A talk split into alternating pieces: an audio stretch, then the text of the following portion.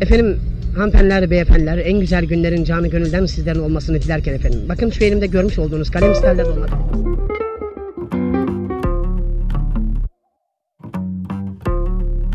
İyiyim, teşekkür ederim Arda. Sen nasılsın?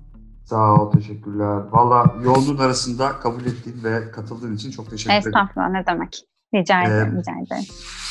Normalde birçok aslında bir konuya dair birkaç referanstan normalde biz e, şey almaya çalışıyoruz. Yani böyle e, hem kaynak toplama adına hem bir konuyla alakalı farklı e, görüşler çok daha böyle zenginleştirebiliyor hikayeyi.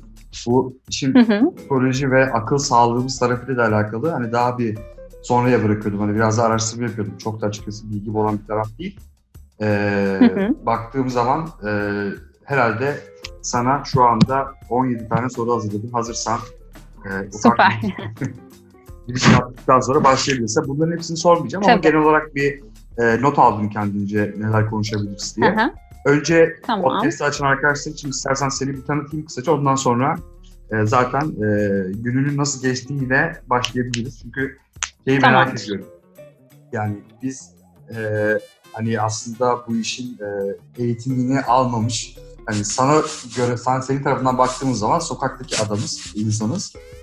Sen nasıl baş ediyorsun bu e, hikayeyle? Gerçekten onu çok merak ediyorum. Şimdi Dila Tamam, e, Bahçeşehir peki. Üniversitesi Psikolojiden mezun oldu. Sonrasında sağlık Lisans, bilimleri evet. lisans evet sağlık bilimlerinde doktoranı tamamladın ve İngiltere'de klinik psikoloji üzerine master yaptın. Doğru mu? Yok şöyle sıralama şu Ha. şekilde. Bahçeşehir Üniversitesi'nden psikoloji bölümünden mezun oldum. Hı hı. Ee, ardından İngiltere'de klinik psikoloji yüksek lisansım, master'ını tamamladım. Doğru. Sonrasında da öyle oldu. şimdi Evet. aynen şimdi hala devam eden Sağlık Bilimleri Üniversitesi'nde yine klinik psikoloji üzerine doktora yapıyorum. Bir yandan da Çok özel güzel. bir üniversitede öğretim görevlisi. Evet evet. Ee, özel bir üniversitede de öğretim görevlisi şeklinde e, hayatına devam ediyorsun. Peki bu yayında da Evet. hani mesela kaygı bozuklukları, işte yeme alışkanlıkları mesela benim çok merak ettiğim ve gerçekten kendi adıma herhalde düzenimi en çok bozan taraf oldu bu yeme Herkes alışkanlıkları. gibi. Ve, evet de evdeki diyalogları ben merak ediyorum Dila. Yani e, büyüklerimiz, küçüklerimiz her şey birbirine girmiş durumda. İstersen şöyle başlayalım. Günün nasıl geçiyor? Onu bir merak ediyorum. E, kısaca anlatırsan. Ee, tabii benim günüm şöyle. Ben genelde sabah çok geç kalkmıyorum zaten şu anda aslında. Ee, ofise eve taşımış durumdayım. Üniversite süreci çünkü online'a geçmiş durumda. Belki bilginiz vardır. Ee, bu yüzden ben zaten sabahları genelde erken güne başlıyorum. 8.30 gibi ben artık güne başlar pozisyonda olmuş oluyorum. Duşumu almış, kahvaltımı yapmış vesaire. Benim günüm genellikle çalışarak geçiyor aslında. Ee, insanlar bu süreçte tabii biraz daha sıkılıyorlar, yapacak bir şeyler bulamıyorlar. Benim maalesef ki biraz aksi bir durumum söz konusu. Ben de isterdim açıkçası biraz da olsun sıkılmayı. Ama benim Hı. için hakikaten şu an sürecim normal olduğundan daha da yoğun. Çünkü genel olarak zaten halk e, sağlığımız bozulmuş durumda. Çok sık röportajlar geliyor, gazete yazıları geliyor, dergilere yazılar yazıyorum vesaire derken ben aslında günümü bu şekilde bir yerlerde geçirmiş, bitirmiş oluyorum. Böyle geçiyor Süper. benim için. Süper yani yoğun geçiyor olması çok güzel. Ben de Hı hı. kendime çeşitli yoğunluklar yaratmaya çalışıyorum. Yani yaptığım işin ve mentorlukları dışında böyle bir podcast'a başladık ve hiç tahmin etmediğim noktada yoğun yani hani 2 saat 3 saat harcayabiliyorsun Süper. bir tanesine. O anlamda da yoğun geçiyor olması bir anlamda da güzel. Yani hani sürekli evet. sıkılıyorum diyen arkadaşlarım var mesela. O daha bir e, başka bir durum gerçekten. Peki kaygılı mısın? Yani hemen bir ufak bir şey sorayım. Mesela böyle süreçte mesela insanlara hep Google'da şey görürüz dediler. Bir trafik almak adına da yapılır. Hem dijitali beslemek adına da yapılır. Ee, işte o zamanda Hı hı. ne yapmalı, bu zamanda ne yapmalı, nasıl davranmalı, şunu yapmanın 5 altın kuralı, 10 gümüş kuralı falan Evet. hikayesinde. Şimdi sanıyoruz ki böyle Dila ve aslında birçok psikiyatr ya da klinik psikologla konuşurken bize ne yapmamız gerektiğini söylüyorsunuz ama peki siz ne yapıyorsunuz? Ben bunu çok merak ediyorum. Yani sen mesela hiç kaygılı değil misin? Rahat mısındır yani? Ee, ben kaygılıyım. Şu an bu süreçte kaygılı olmayan bir insanın ben açıkçası mental sağlığının çok yerinde olduğunu düşünmem. Samimi söyleyeyim bunu. Ee, ben de kaygılıyım herkes gibi. Çünkü bilinmezliğin içerisindeyiz ve bir bilinmezlik demek aslında bir insan için en fazla kaygılı olacağı bir durumdur. Haliyle tabii ki ben de bunu yaşıyorum. Ee, ama ben burada şöyle söyleyeyim. Kendi perspektifim ve aslında hep danışanlarıma da sunmaya çalıştığım perspektif genelde tabloya biraz daha geriden bakabilmek. Biz şu an global çerçevede büyük bir olay deneyimliyoruz. Ee, tabii ki de kayıplarımız çok fazla, e, hasta olanlarımız çok fazla, yakınlarımız bu gibi durumlarla devamlı tehdit altındalar. Bu çok kötü bir şey. Ancak baktığınız zaman çok olası bir şey. Çünkü bu hayat. Haliyle hayatı olduğu gibi kabul etmek denilen bir durum var. Evet tabii ki kaygılıyız ama ben burada kimseye kalkıp bu kaygıyı ortadan kaldırmak için işte pozitif şeylere odaklayın, odaklanın, pozitifleri düşünmeye çalışın, işte devamlı kendinizi hep böyle bir uğraşla meşgul edin vesaire gibi bir şey önermem. Hiçbir zaman da önermedim. Ee, yaklaşık 3 haftadır çok sık yayınlar yapıyoruz, çok sık kişilerle görüşüyorum. Hep aynı şeyi söylüyorum. Gerek yok buna. Çünkü bu süreç evet bizim kaygılanacağımız bir süreç. Haliyle burada ne yapmamız gerekiyor? Şu ilk olarak insan olarak kendi sağlığımıza bakmamız gerekiyor. Kaygılanmamız gerekiyorsa evet kaygılanmamız gerekiyor. Ancak işlevselliğimizi yitirmememiz gerekiyor. İşte önemli çizgi o. Ben ne yapıyorum, ne yapmıyorum derseniz evet ben kaygılanıyorum. Ancak ben işlevselliğimi yitirmiyorum. Yitirmemeye çalışıyorum. Yitirdiğimi düşündüğüm ya da yitirmeye yaklaştığım zamanlarda kendimi toparlamak için birkaç hamle yapıyorum ve bunlar üstünden aslında genel olarak o anımı da e, düzenli kurtarmaya çalışıyorum. Bu şekilde devam ediyorum. Zaten demin söylediği hikayede hem işlevselliği yitirmemek adına hem de e, kendini Hı-hı. korumak hikayesi. Ben mesela yabancı kaynaklara da baktım. İşte mesela Washington Post, Business Insider, Quartz falan böyle bir de şey var American Psychology Association var galiba. Var, evet, evet. isim oydu. Onun bir kaynağını okudum. Zaten genel olarak bile herhalde bütün e, psikologlar da doğru olur mu ya da klinik bilimciler ya da işte her onun e, şeyi title'ı ya da şeyi her neyse şimdi yanlış bir şey de kurmak istiyorum ama hani şunu söylüyorlar zaten. Psikolog diyebilirim. Evet klinik psikologlar şöyle bir şey ifade ediyor zaten topladığın zaman harmanladığın zaman ortaya şu çıkıyor. Bir kendine iyi bakacaksın.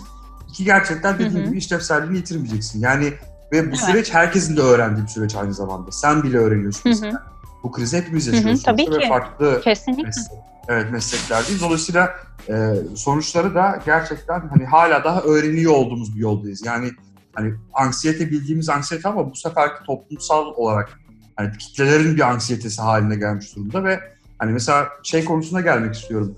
Mesela evde kaldığımız noktada işte tabii bir evde kalanlar var, bir, bir evde kalamayanlar var. Evet. Yani evet. bütün bu hadiseyi, senin yorumlarını ve dijitalde işte şunu yapmalısınız, bunu yapmalısınız diyen referans kaynakların senin gibi bir kaynağın mesela hı hı. aslında iki boyutu var. Bir evde kalanlar var, bir kalamayanlar var. Şimdi mesela kalanlar tabii, için... Bir onlara bir öbürlerine. Aynen aynen. Tabii. Ya kalamayanların tabii anksiyetesi daha fazla. Araştırmalar var hı hı. işte. Ona biraz göz attım. Ee, yayınlanmış bir iki araştırma var. Tabii ki dışarıda sürekli çalışanlar e, tabii ki anksiyetesi çok daha fazla. Ve evde kalanların çok daha az. Çünkü e, bu anlamda da bir hatta bir önceki podcast'te şeye değinmiştik. Yani bu iş sınıfsal mıdır mesela? Hani bu işin bir izolasyonun sınıf sınıflara aitliği var mıdır yok mudur üzerine konuştuk. Hakikaten bu işin böyle bir boyutu var. Peki evde çalışan ve e, dışarı çıkmak zorunda olanlar için mesela mental yorgunluklarına iyi gelecek. Hatta evde kalanlar için konuşalım şu anda.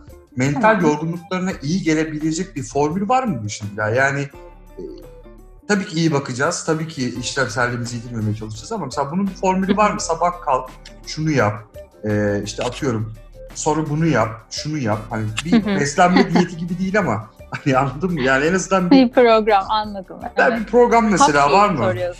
Bu arada bu programı yani... almak için sana para ödeyen insanlar olabilir bu arada. Yanlış anlama. ama en azından ya, belki... Yok zaten Tabii evet. süreç o şekilde baktığımız zaman bir yerlerde bir uzmanla mutlaka zaten danışmanlık düzeyinde işliyor ama e, bu program dediğimiz şey aslında her zaman bir klinik psikoloğun, işinin ehli bir klinik psikoloğun diyeyim. E, söyleyeceği şey her zaman kişiye odaklıdır. Ben şimdi burada desem ki siz örneğin işte A kişisi olarak her sabah 8.30'da kalkın, işte 9'da kahvaltı etmiş olun çünkü bu size iyi geliyor. Bu gibi bir önerme hiçbir zaman veremem. Yani bunu ben zaten seanslarda da yapmıyorum. Bunu zaten kişi kendi yolunu kendi buluyor. Kendisine ne iyi gelecekse ona doğru yönlen, yönleniyor. Bizim zaten hedefimiz bu. Kişinin yanında aslında ona eşlikçilik etmek, ona bir yerde rehberlik etmek gibi. Ee, ama şöyle söyleyeyim, bence burada ilk etapta kişilerin yapması gereken şey bir ben kimim sorusuna cevap vermek. Kim olduğunu bulduktan sonra sana iyi gelecek olan şeyin ne olduğunu da bulabiliyorsun. Mental yorgunluk kimisinde boşluktan ötürü olan bir mental yorgunluk oluyor. Ona daha düzenli bir hayat iyi gelirken kimisinde de örneğin inanılmaz fazla kaygı ya da çok ciddi, yoğun, daha gerçek başka durumlara odaklandığı için örneğin mesela bir sağlık çalışanının eşini düşünelim, kadın veya erkek fark etmez. Devamlı olarak siz ailenizden birisinin e, sağlığıyla alakalı kaygı yaşıyorsunuz ve bu çok gerçek bir kaygı. Çünkü tamam biz evdeyiz şu an, şanslı kesimiz. E, ancak şöyle bakıyorum olaya, evet benim ailemden birisi dışarı çıkmadığı sürece, dışarıdan gelenleri de yeterince dezenfekte ettiğim sürece bir şekilde ben burada kendimi daha iyi koruyabilirim. Ama bir sağlık çalışanı için durum böyle değil. Adam ya da kadın devamlı olarak git gel git gel yapıyor. Şimdi bu insanın mental yorgunluğu noktasında ona evet sen yine hayatını bir şemaya otur ve bunun üzerinden devam et demek çok doğru olmaz. O yüzden öncelikle kişinin kaygısını ne yüzden yaşadığını bilmesi gerekiyor. Ya da yorgunluğunu ne sebeple deneyimlediğini bilmesi gerekiyor. Bunu bilirse bu noktada kendisine bir program oluşturması çok daha kolay olur. Çünkü bazı insanlara gerçekten sadece 7-24 yatmak daha iyi gelecektir. Kimisine de tam tersi bir şekilde sabah daha erken kalkmak, işlevselliğini e, belki biraz daha dakiklik noktasında korumak hakikaten daha iyi gelecektir.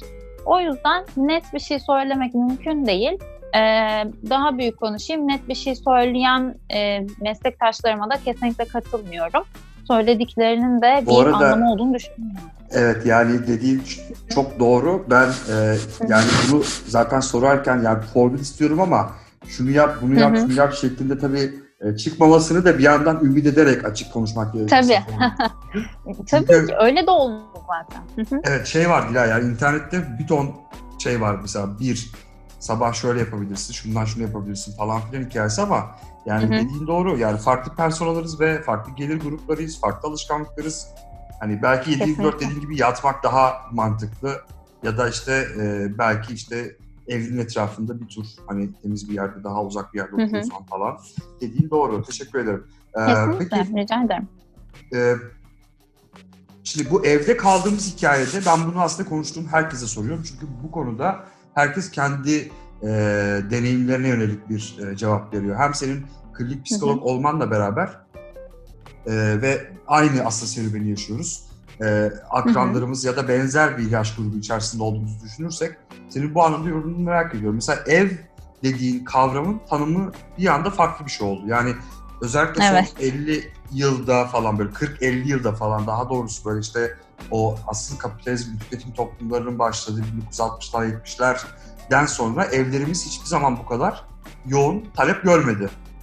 Hani Doğru. aslında birçoğumuz da ya ben zaten uyumadan uyumaya gidiyorum eve falan gibi Hı hı. e, tırnak içinde havalar atılırken beyaz yakaların e, kısmı birbirine e, bir anda bambaşka bir şey oldu. Evler hazır değil dolayısıyla diyaloglarımız da hazır değil. Yani mesela bu anlamda insanları en çok zorlayan denge bozukluklarının e, mesela hem yeme alışkanlıkları hem de aile içi Hı hı. diyaloglarla alakalı olduğunu düşünüyorum ağırlıkta.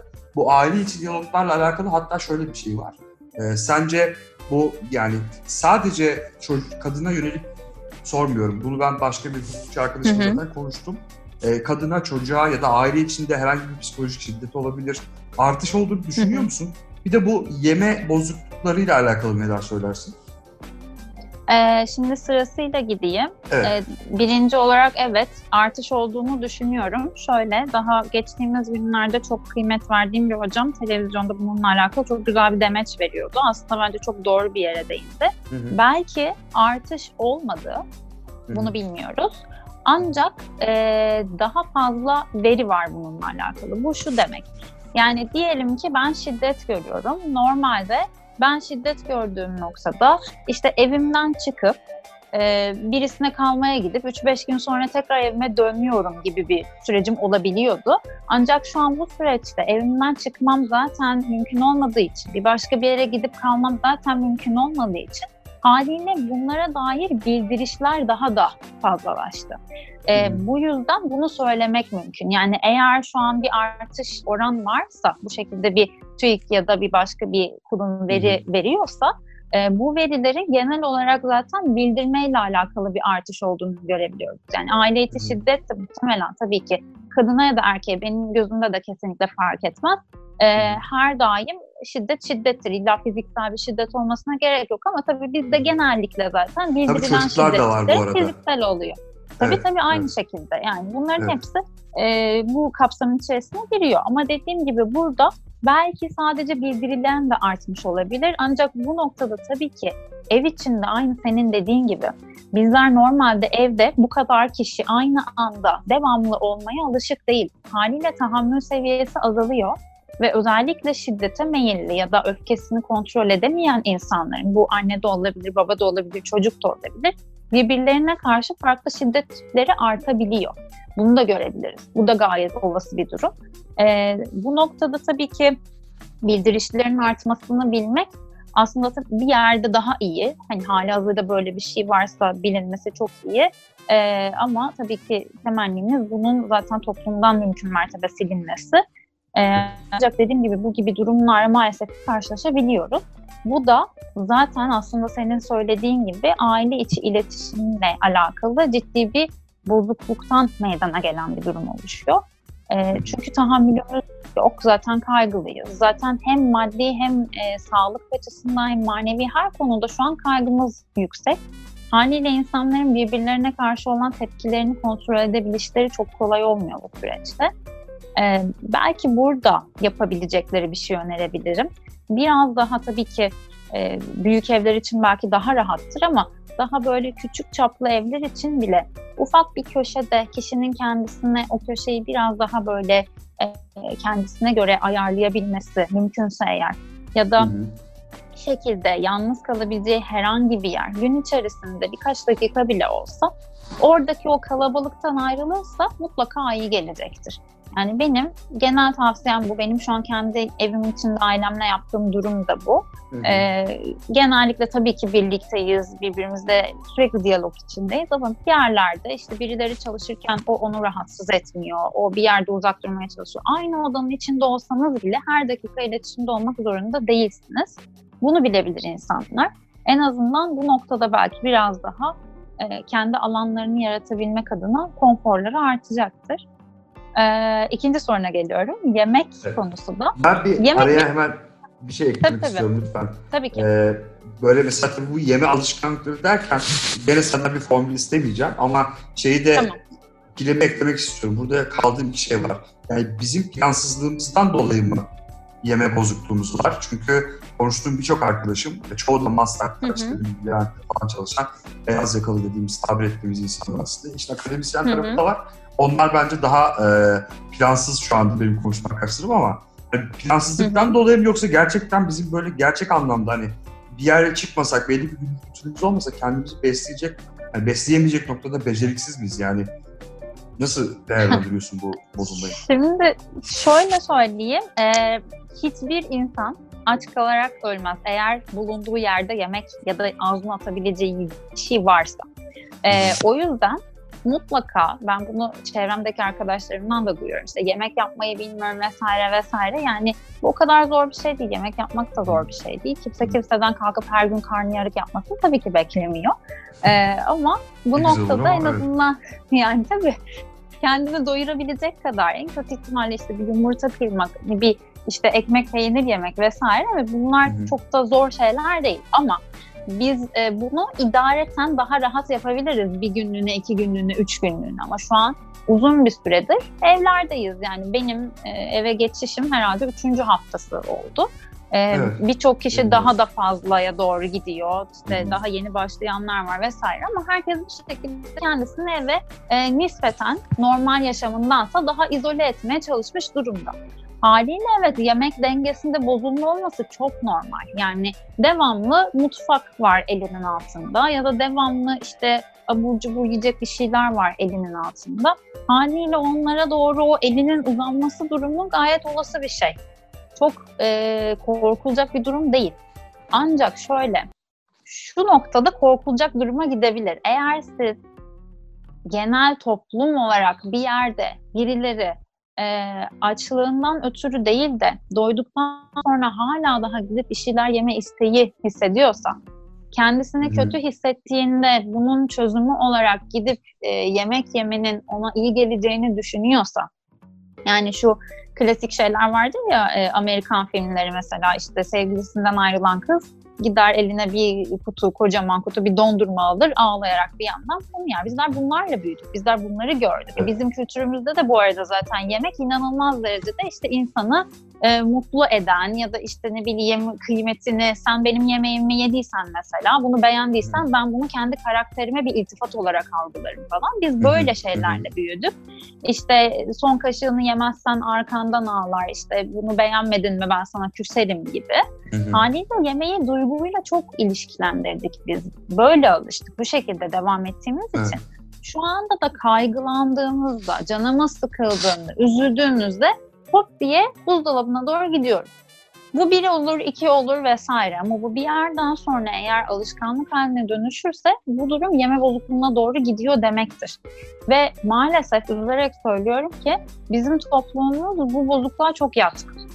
Yani benim de danışanlarımdan, e, çevremden, yaptığım araştırmalardan vesaire gördüğüm süreç de bu. E, çünkü biz yemeği zaten yanlış yerlerde, yanlış şekillerde öğreniyoruz. Haliyle Hı hı. bu süreçte de ona biraz can simidi gibi tutunur boyuta geldik. E, orada tabii ki yine bir hap bilgi değil ama mutlaka insanların ne yediğini, neden yediğini en azından bir kendilerine sormaları lazım. Yani şu soru mesela hap bir bilgiye ulaştırır insanları. Ben şu an acıktığım için mi yiyorum? Evet mi hayır mı? Hayırsa eğer o zaman ben hangi açlığımı doyurmak için yiyorum noktası işte kendinde bir farkındalık yaratabilir insanın. Ee, yine hap bilgi vermek mümkün değildir ama bu gibi sorular en azından o farkındalık ve yapması gereken yola gitme e, aracılığını aslında ona gösterecektir. Bu gibi bir yöntem izlenilebilir. Teşekkür ederim. Ee, Rica mesela bir şeye de değinmek isterim. Bu tabii ev hikayesi e, önemli. Çünkü şu an en çok Hı hı. aslında çevreden aldığımız bildirim ev evimizde. Yani işte cep Hı hı. telefonlarımız, bilgisayarlarımız, annemiz, babamız, Evet. kardeşimiz varsa ailemiz, belki daha büyüklerimiz, kalabalık aileler de var çünkü böyle geniş aile dediğimiz Tabii. hadise. Tabii. Burada Hı hı. mesela ben gene konuştuğum insanlardan şunları duyuyorum. Bilmem sen duyuyor musun? Ya anneme babama laf anlatamıyorum. İşte dikkat etmiyorlar. İşte ne bileyim. Ben hı. kendimden değil onlara bir şey olacağından korkuyorum Evet. falan gibi Evet. hikayeler var. Yani burada mesela biz yani biz de değil yani aslında daha genel bir şekilde sürmek şey e, kullanmak gerekirse belki 20 40 40 yaş arası. Çünkü bu koronavirüs hikayesi çıktığı zaman insanlar şeyi söylediler. Gençlere bir şey olmuyor.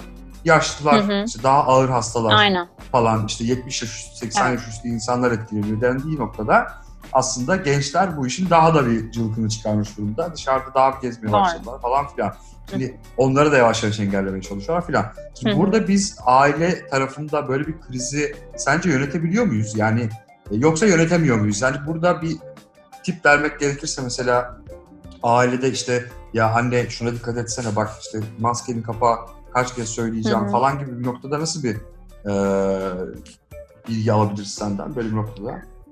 Ee, şimdi burada aslında ben ikiye ayırmak isterim. Burada iki tip aile var. Bir bilgileri kabul etmeyen aile, bir de aşırı kaygılı olan aile.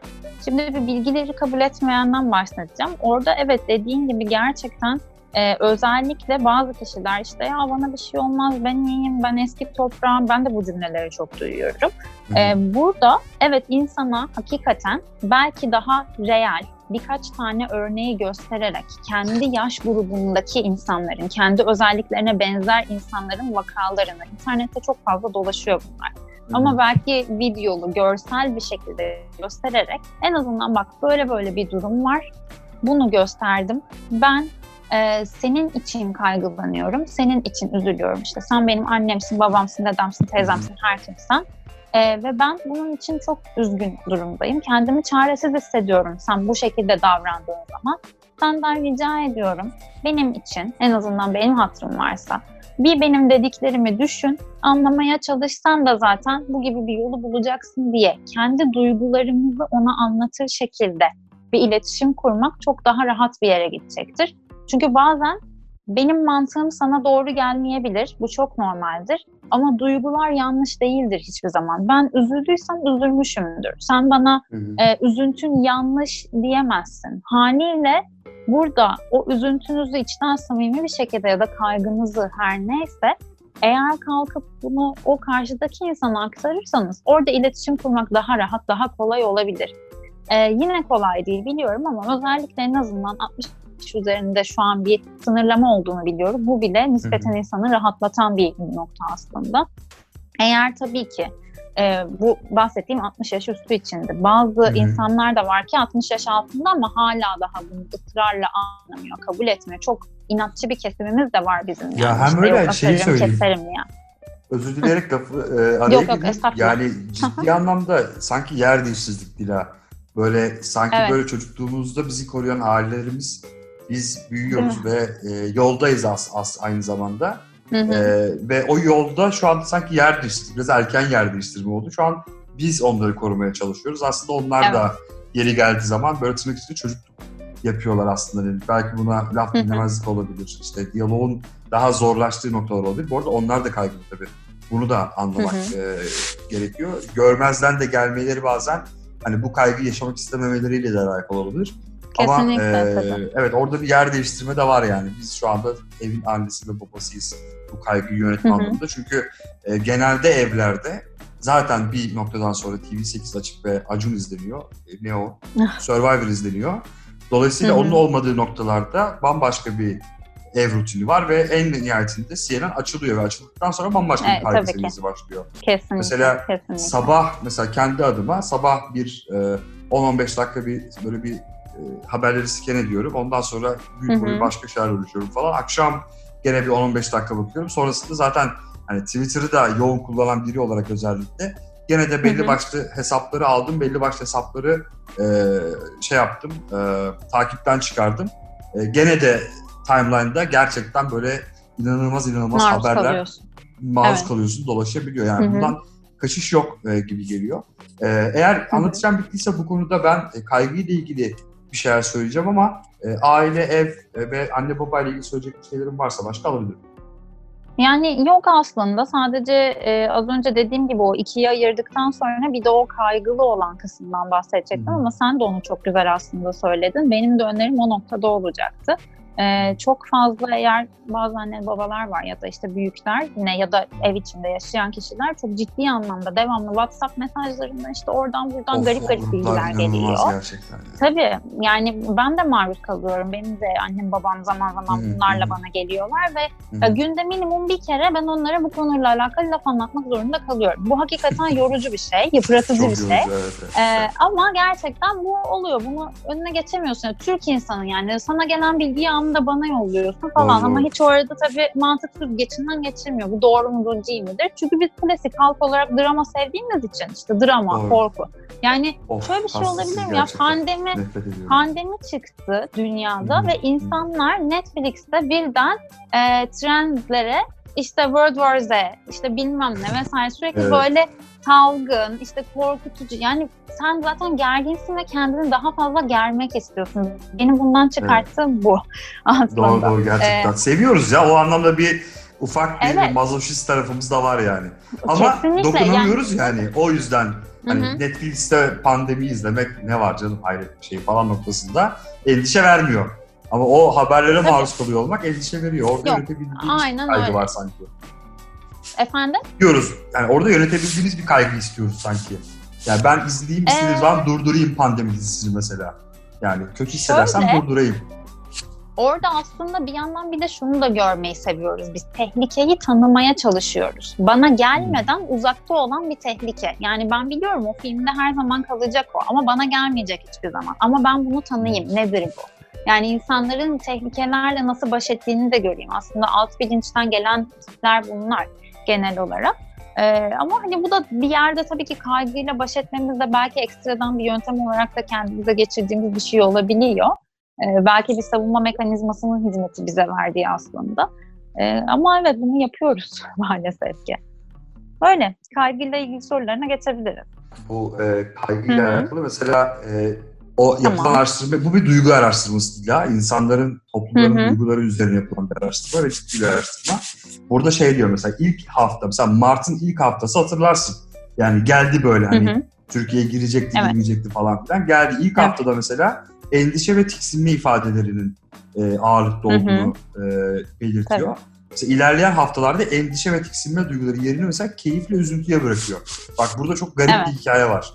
Yani bu mesela keyif ve üzüntüye bu tiksinme ve endişe hali keyif ve üzüntü duygularına bıraktı söylüyor. Bu çok garip bir e, çıkarım. Bence bunun üzerine de konuşulabilir e, uzun Hı bir süre. Eğer yorumların olursa alırım e, mutlaka.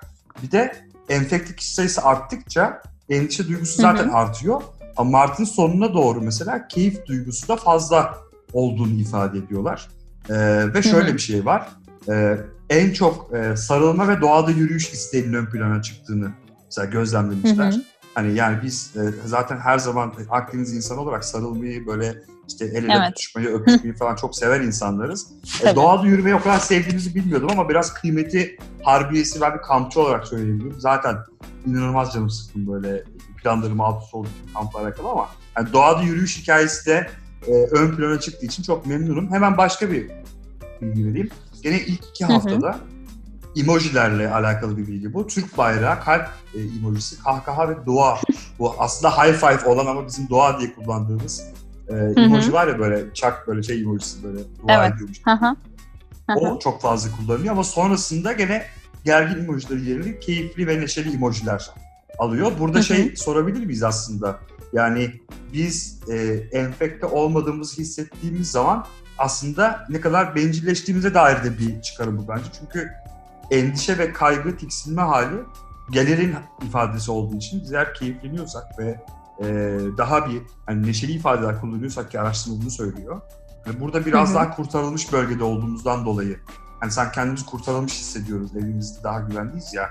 Hani böyle bir şeye yorumlanabilir mi bilmiyorum. Şu an bunu beraber düşünüyorum seninle beraber. Ya yorum olursa alırım.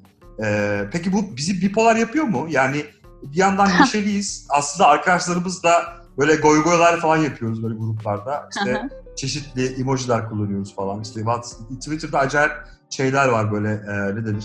Böyle meme dediğimiz e, tam nasıl böyle troll şeyler hani imajlar, Evet, evet. görseller böyle troll Evet. şakalar var korona ile ilgili. E, bir yanımız inanılmaz üzgün, bir yanımız neşeli falan bir acayip bir korona bizi bipolar yaptı gibi. Ne dersin? Bipolara doğru gidiyoruz yani. Ee, şimdi bundan bipolar olunmaz. Yani bu şekilde bulunmaz en azından. evet. Hani bir işe tarafımız yaramaz üzgün gibi. öyle yani yok yok o öyle bir şey olmaz. Öyle bir kaygın kalmasın. Ya tabii ki Metafor olarak sebepten- algıla o zaman. Ya evet yani bu stresör faktörler tabii ki de zaten e, biraz daha alt tabanında bu gibi bir hastalık bulunduran kişiyi tabii ki tetikleyebilir. O çok başka bir nokta ama sadece salt bundan olunur bu noktası değil. E, ama öbür tarafa değineyim. Çok güzel bir araştırma söyledin bu arada. E, ben bunun araştırmalarına hiç bakmadım ama ben e, kendi psikolog arkadaşlarımla olan topluluğumda çok fazla konuştuğumuz bir şeydi bu. Biz de şunun farkına varmıştık mesela direkt sadece nabzı yoklayarak. İlk Hmm. haftalarda aynen senin dediğin gibi kaygı daha yüksekti. İkinci hafta, üçüncü hafta itibariyle biraz daha kaygı yerini aslında e, ümitsizliğe ve öğrenilmiş çaresizliğe bıraktı. Şimdi bu şu demek, seninkiyle biraz birleştiriyorum. Evet, Evet yani çünkü seninki şu an daha elle tutulur bir veri. Sonuçta bir e, data şirketinin yaptığı bir şey. O yüzden Yok daha ama noktada. çaresizlik hemen daha bir bence tanımlıyor yani. Ya onu evet bir birleştireceğim zaten. Şimdi ilk olarak evet tabii ki bir kaygı söz konusu. Bu çok normal. Çünkü tanımıyoruz, bilmiyoruz ne oluyor farkında değiliz. İşte bir sürü kişiler çıktı biliyorsun. Bir ara çıktılar şey dediler. Daha Türkiye'ye henüz giriş yapmamışken işte O, Türklere tabii, bir şey olmayacak. geldi, Türk geni o, falan. tabii. Tabii tabii de neler neler çıktı. İşte yok kelle O. paçacılar falan. Klasik zaten hiç gitmezler.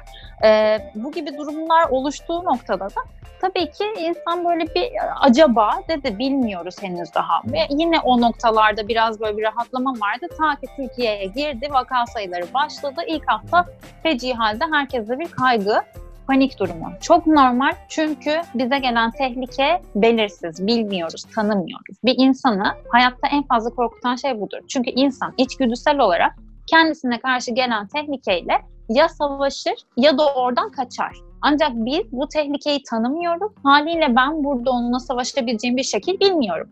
Kaçayım diyorum ama kaçsam bile bu benim bir şekilde bulabiliyor. Yani evime giriyorum ama evime dahi bir şekilde işte insanlardan duyuyoruz. Parayla bulaşıyor. Bir şeyler satın almak zorundasın sonuçta. Yani ben artık damacanaya banyo yaptırıyorum bayağı öyle düşün. E şimdi böyle bir durum söz konusu olduğunda istemez tedirgin oluyor insan. İlk hafta bu vardı. İkinci hafta artık bu sefer şu başladı. Şimdi kaygı biyolojik olarak zaten parasempatik sinir sistemi mecburen o kaygıyı bastırmak zorunda. Yoksa zaten ölürsün. Mümkün değil. Yani o sistem bir yerde kendini yatıştırıyor. Artık o kaygı seviyesi biraz daha düşüyor. Kimsenin kaygısı başlık kadar yüksek kalamaz. Öyle bir durum zaten mümkün değil. Şimdi bu başladıktan sonra bu sefer artık insanlarda şu algı oluşmaya başladı. Bu iş bitmeyecek galiba. Baksana işte başka yerlerde aylardır sürüyor. Evin içine girdik hiçbir zaman çıkamayacağız sanırım. Bir de senin dediğin gibi biz zaten o Akdeniz kanı sebebiyle hmm. severiz yani şimdi bahar aylarında güneş gördük mü herkes ister bir dışarı çıkayım bir işte bağ bahçe park bir şeyler göreyim vesaire. E bunları göremeyeceğiz. Bunlar başladı. Bu sefer gitgide kaygı yerini aslında senin dediğin gibi üzüntüye ve bununla birlikte depresif bir öğrenilmiş çaresizliğe bıraktı diye düşünüyorum ben. O da nedir? İşte ben ne yaparsam yapayım bundan kaçamayacağım ya da ben ne yaparsam yapayım bu durumdan dışarı çıkamayacağım. Çünkü bir şeyler yapmaya çalışıyorsun ama bu durum yine seni bir yerlerde bulabiliyor. Yani sen önlemini alıyorsun ama sonra şaşırıyor insanlar. Bir sürü vaka var böyle. İnsanlar diyor yani nereden bulaştı bilmiyorum. E şimdi hal böyle olunca evet bu buna bırakmış olabilir. Ancak senin dediğin şu e, biraz daha keyif noktasına geldiğim zaman ben başka bir şey düşündüm sen anlatırken. Şimdi manik savunma denilen bir şey vardır. Ben çok severim bu terimi. E, dinamik psikiyatrinin aslında zamanında lanse ettiği, kullandığı bir terim. Çok çok değerli hocalardan, Klein'dan ve Nickett'tan gelen bir terim. E, burada şundan bahsederler aslında.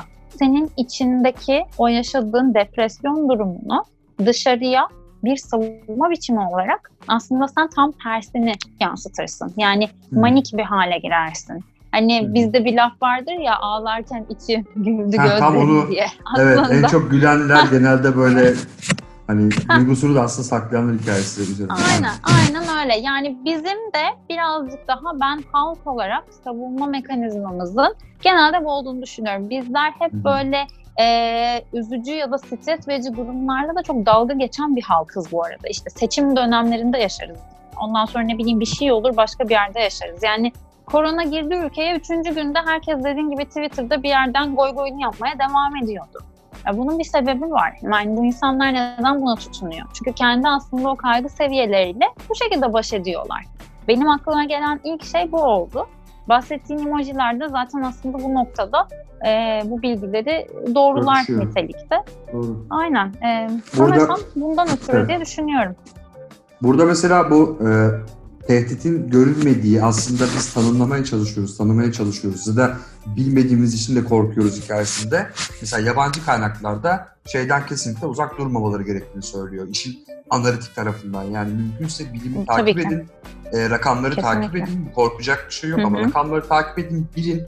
Uzak durmayın çünkü bir hikayeden zaten tanımlayamadığın bir hikayeden uzaklaştıkça çok daha fazla Hı-hı. endişe artıyor. Bak bununla ilgili geçen e, gene bir e, arkadaşımla e, konuştuk. Bu biraz böyle aforizma kasmaya çalıştık falan bu hikayeler üzerinden. Mesela şöyle bir şey var, onu tekrar söylemek isterim burada. Mesela bir örnek, mesela Slavoj Zizek var, e, bilirsin. E, orada bir hı hı. E, şey var, bir e, psikanalist arkadaşı Zizek'e bir mail atıyor. E, bu hı hı. tehditin görünmez olduğu kadar korkutucu olduğu ile alakalı. Şöyle bir küçük hı hı. bir cümle var, izninle onu okuyacağım. E, mesela şey diyor, e, adı şey, e, Lacancı psikanalist diye geçiyor. Gabriel Tupinamba diye bir adam. E, adamdır diye tahmin ediyorum. Direkt adam dedim ama herhalde erkekti yani. Burada şey diyor mesela attığı mailde. HIV'in yayılmasındaki mahremiyet ve giz çaresizlik duygusunu büyütüyor ve o kadar sinir bozuyordu ki sonunda birinin pasaportuna HIV pozitif damgası vurulması bile duruma simgesel bir çerçeve kazandırdığı için tahammül edilebilir oluyordu. Böylece virüsün ne olup ne olmadığı ne yapabildiği noktasında bir sözleşme. Yani toplumsal bir sözleşmeden bahsediyor. Hani şey gibi koronavirüsün kapanlar ve kapmayanlar arasında hem virüsü tanımlamak ve virüsü kapanların e, aslında acı çeken de var, çekmeyen de var da hani virüsü kapanların nasıl bir ruh halinde olduğunu tanımlamak adına acaba diyor böyle bir e, güvenlik alanı yaratabilir miyiz koronayla alakalı kendisine. Daha bir iki ay önce atılan bir mail bu arada. Hani buradaki giz de aslında hastalığın yani koronavirüsünün e, gizi de bir anlamda e, buna bunu söylüyor zaten. Koronanın giziyle alakalı bir metafor yapıyor burada. Dediğin doğru yani korkuyoruz ve e, bilmediğimizden de korkuyoruz ve canımızı kaybedeceğimizden de korkuyoruz ama e, en başta söylediğim bir şey vardı. Benim çok önemsediğim bir hikaye bu kendi adıma. Bu ben neyim e, demiştin orada. Ben neyim diye aslında e, sormak da gerekiyor. Kaldı ki koronavirüsü hikayesiyle böyle artık insanların böyle ben e, şeye doğru yaklaştığını düşünüyorum. Stoacılık vardır. Bilmem bilir misin ya da e, Hı hı. yorumun olur mu bununla ilgili. Benim çok sevdiğim bir e, şeydir felsefedir stoacılık. Dolayısıyla insanların Hı hı. böyle ister istemez stoacı olduğunu görüyorum böyle. Bu da beni mutlu ediyor işte. Daha çok böyle daha mütevazı, biraz daha e, bedenin aslında sana verilen görevden daha başka bir şey olmadığını ve ona Hı yani hı. göreve daha doğrusu iyi bakman gerektiğini ve doğal olanı. Aslında doğal olan derken şu. Hem mantıklı olan yani doğadaki mantık mantıklı olduğunu hem de doğana en yakın olanı yaparsan zaten e, sağlığını da işte mutluluğunu da ne bileyim aile bağlarını, bağlarını da falan hepsini aynı anda rahat bir şekilde yönetebileceğini söylüyor. Böyle genel bir yorum yapmak istedim bu bilinmezlik üzerine, hastalık ve bilinmezlik üzerine. Sonrasında hemen 2-3 sorum daha var. Onlara e, ha bu arada şey var şu Türk Psikologlar Derneği'nin gönüllü psikolog çalışması var. Bilgin var mı onunla ilgili? Tabii ki.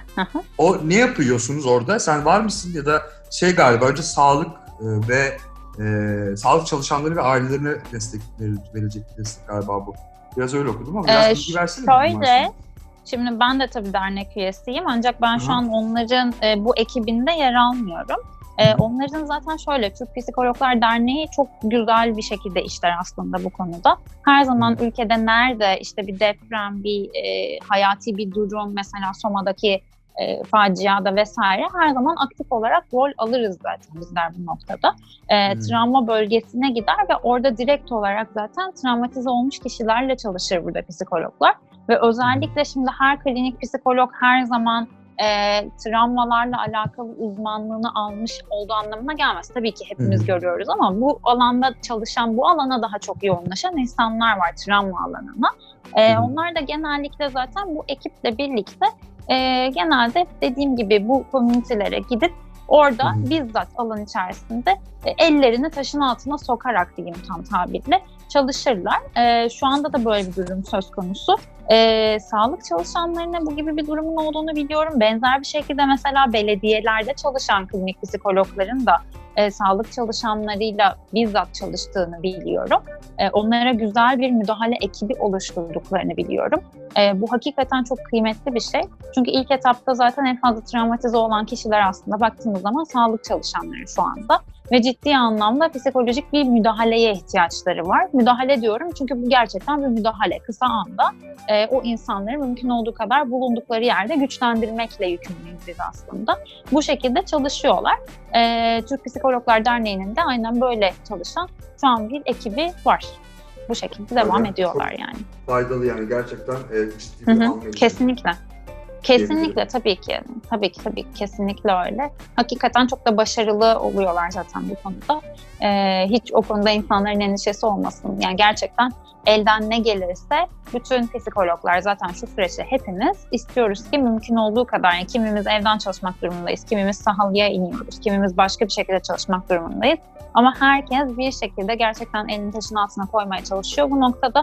Zaten gerekli olan durum da bu bu arada. Hakikaten buna ihtiyaçları var çünkü insanların. Ama elimizden gel gelenin fazlasıyla yaptığımızı rahat bir şekilde söyleyebiliriz. Ee, şimdi bu arada ben sana ilk daha e, röportaja başlamadan önce dedim ki 15-20 dakika yapacağız. Şu an 40 dakikanı yedim senin böyle. E, ye- yemin ediyorum Gerçekten mi? Oldu mu hissediyorum. 40 Evet, dakika? gerçekten olmuş ve ben kendimi çok kötü hissediyorum. Ama Yok hayır. gerek e, bir iki, sen tabii ben şimdi sana bir iki soru. Ufak e, sorularım olacak. Hı hı, tamam. E, sence alıştık mı peki? Yani şöyle alıştık mı? Şimdi sana zaten gün içerisinde insanlar yazıyordur. E, Dila Hanım bizi kurtar şeklinde geliyorlar. yani mesela ilk zamanlarda mesela 2-3 ay öncesine bakarsan ya da 2 ay öncesine bakarsan şimdi sence biraz alıştık mı? Daha bir soğukkanlı mıyız sence böyle? Biraz daha e, şey miyiz? Daha bir alıştık mı bu sürece daha doğrusu? Ee, şöyle, zaten alışmaktansa aslında belki öğrenmek terimini kullanmak burada daha doğru olur. Çünkü e, alışıp duyarsızlaşmayacağız bu duruma. Bence her zaman o tetikte oluşumuz zaten üst seviyelerde olacak. Çünkü devamlı hala işte her akşam herkes Sağlık Bakanlığı'ndan gelecek verileri bekliyor. Yani Hı. e, çoğunluk hala daha bunu yüksek bir şekilde takip ediyor. İşte ben bugün verilere bakmayacağım falan demek bu süreçte çok böyle gerçekçi kalmıyor. Ya da kendini insan bundan biraz daha uzaklaştırayım diyemiyor. Ama bununla yaşamayı öğrenmeye başladık diyeyim. Ben çok öğrendiğimizi düşünmüyorum henüz daha. Hı hı. Ee, evet aslında 2-3 ay hatta bu aralıktan beri dönen bir olay sonuçta. Ama işte bizim henüz daha bize gelmediğini bilmemiz, bir de hakikaten en son gelen ülkelerden bir tanesi olduk. Yani bütün dört tarafımız çevriliydi ve bize gelmiyordu. Yani insanlar buna çok farklı anlamlar yüklediler. Yani ben spiritüel anlamlar yükleyeni bile duydum. Ee, şeyi bile duydum yani işte biz Müslüman ülkeyiz bize gelmez. E, Suudi Arabistan o zaman yani hani neler neler var. Keşke ben daha fazlasını da duydum da.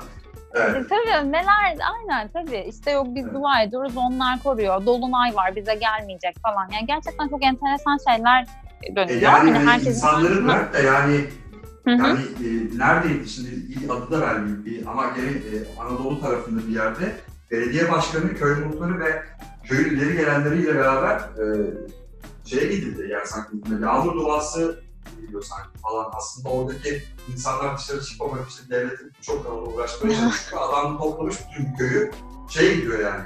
E, duaya gidiyor. Yani duaya gitmesi dert Yani. değil de. Yani.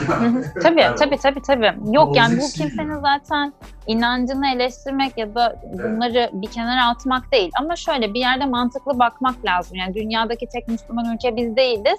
Müslümanlığı bizden çok daha belki hani uygun yaşayan bambaşka ülkeler var bizden önce koronaya kapılan. Ya da işte Evet. ne bileyim astroloji ay bir tek Aslında bizim üzerimizde vermiyorsun ama tutulmuyor. İran bunlardan bir tanesi yani. yani Ha, tabii ki canım, şey tabii ki, olsaydı, tabii. Evet. Tabii yani hani ya da ne bileyim işte astrolojiden bahsediyorlar. E, ay zaten dünyanın uydusu. Yani bir tek bizim üzerimizde tutulmuyor bu ay. Niye bize gelmedi? Biraz daha mantıklı bakmaya başladıktan sonra özellikle bence bu ülkeye girdikten sonra e, yeni yeni öğrenmeye başladık. O yüzden diyorum bence henüz daha biz öğrenme sürecinin başındayız. Yani daha tamamladık ya da öğrendik ve bununla yaşamayı biliyoruz diyemem ben. Bilmiyorum. Bence diyemem. Yani ya da en azından bunu söylemesi gereken biz değiliz belki. Daha çok işte bilim kurulu bilim kurulu üyeleri ya da hakikaten e, tıp alanında çalışan doktorlar, hocalar diye düşünüyorum. Onlar daha iyi bilirler. Öğrendik mi, öğrenmedik mi? Peki son olarak şunu sorayım. Ee, sence Sağlık Bakanlığı bu bütün e, hikayeyi nasıl yönetiyor? Yani bu işin psikolojik tarafını nasıl yönetiyor sence? Merak ediyorum. Hmm, yani şimdi şöyle söyleyeyim. Bu tabii ki çok fazla aslında görüşle alakalı bir şey. Tamamen ben e, şey politik görüşümü bir tarafa bırakıyorum. Zaten Tabii, öyle çok da fazla şey- aslında. Evet. Aynen ben politikayla çok ilgilenen bir insan da değilim. Sadece benim Evet, gördüğüm evet. şu. E, ben biraz daha insanları okumaya çalışıyorum. Yani her gün işte belirli bir saatte oraya çıkıp orada demeç veren, orada gerçekten neler yaptığını anlatan insanların yüzlerine bakıyorum. Ve gördüğüm bir şey var. Hakikaten bahsediyorum bu arada. Aynen, yani benim- benim şahsi olarak gördüğüm şey insanların gerçekten elinden geleni yapmaya çalıştıkları. Ee, bazen bazı şeylere tepki gösteriyoruz. İşte kimisi diyor ki sokağa çıkma yasağı niye gelmiyor? Kimisi diyor ki zaten gelmesin vesaire.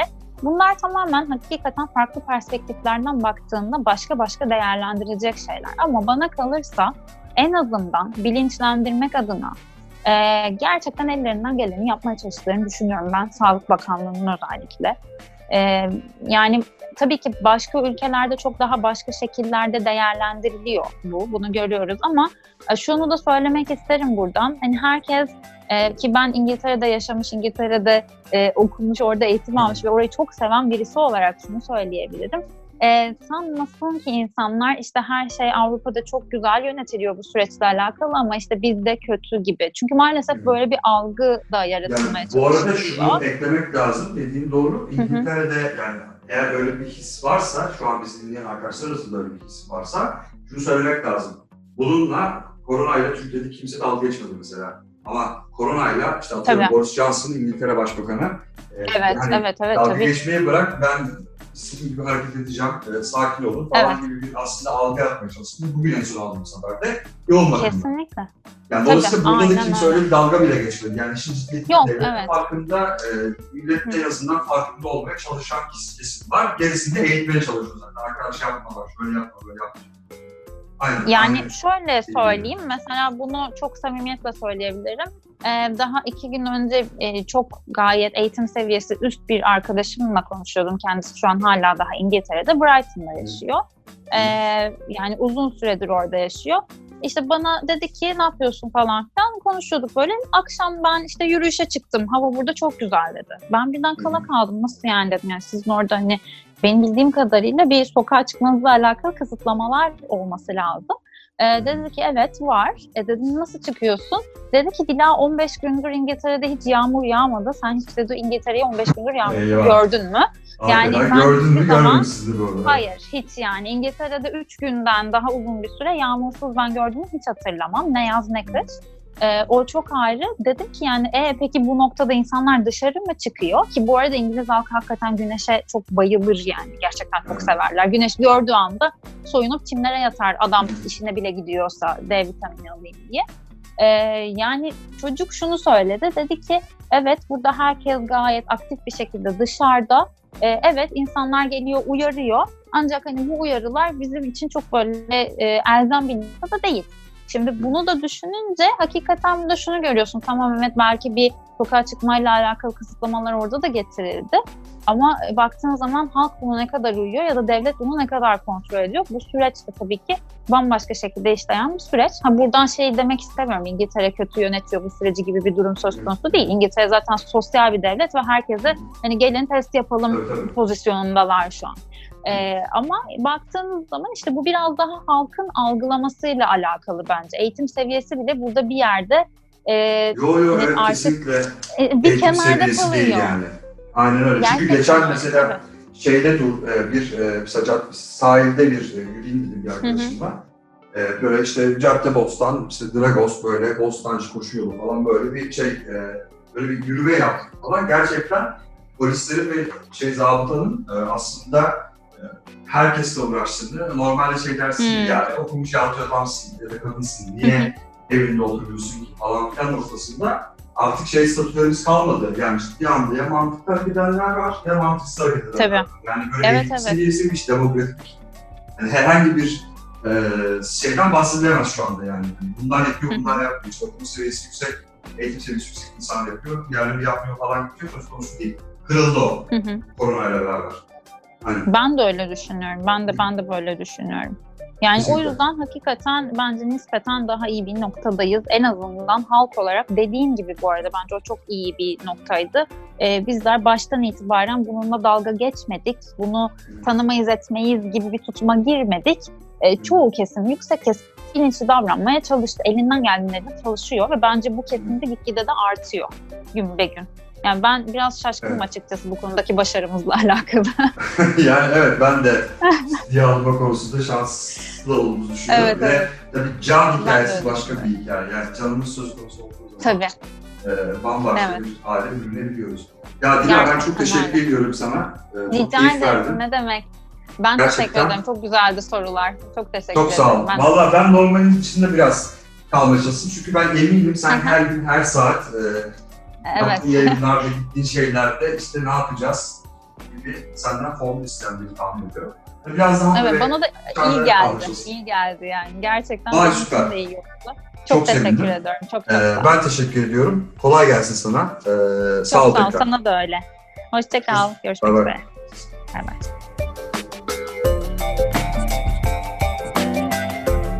Efendim hanımefendiler, beyefendiler en güzel günlerin canı gönülden sizlerin olmasını dilerken efendim. Bakın şu elimde görmüş olduğunuz kalem stelle dolma kalem.